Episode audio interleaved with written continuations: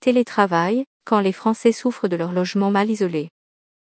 La France se reconfine et le télétravail s'impose de nouveau comme la norme. Cette fois c'est l'hiver. Une enquête IFOP réalisée pour EFI nous révèle que 54% des Français en télétravail depuis ces derniers mois souffrent des défauts d'isolation de leur logement. Télétravail, des conditions difficiles dans un logement mal isolé ou mal chauffé. Dans une étude récente, EFI spécialiste de la rénovation énergétique au service des particuliers, constate que plus de la moitié des télétravailleurs souffrent des défauts d'isolation de leur logement. Sans nul doute, le confinement et la généralisation du télétravail ont bouleversé notre rapport à l'habitat. Tout à la fois maison, bureau, salle de jeu, le logement doit répondre à des besoins décuplés. L'arrivée de l'hiver vient amplifier ces besoins. Impossible en effet de travailler toute une journée de manière statique dans un endroit froid, humide ou mal ventilé.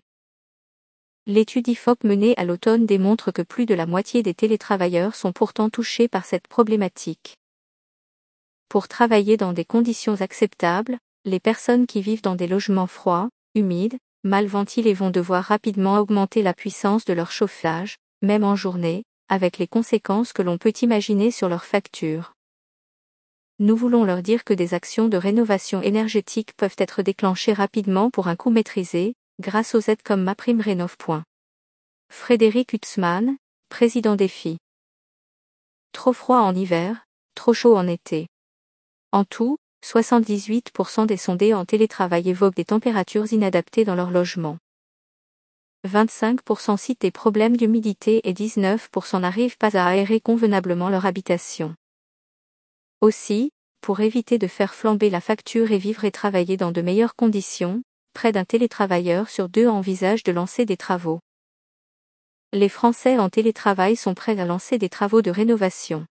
Le confort de son logement est devenu une priorité alors que l'on se prépare avec le confinement à passer plus de temps chez soi.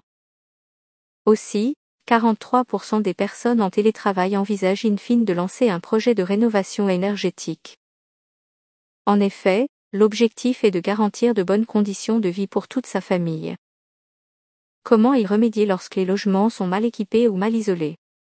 Dans ce cas, les ménages sont contraints d'augmenter leurs dépenses de chauffage en rognant sur leur pouvoir d'achat.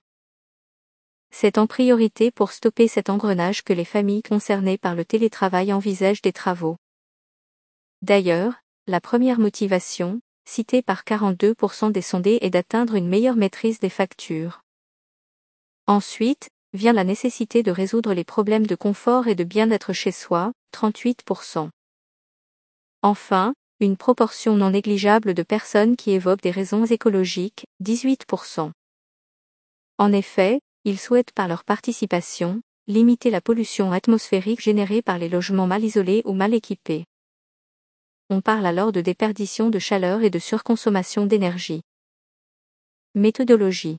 Enquête IFOP réalisée auprès d'un échantillon de 1039 personnes, représentatif de la population française âgée de 18 ans et plus période du 30 septembre au 1er octobre 2020.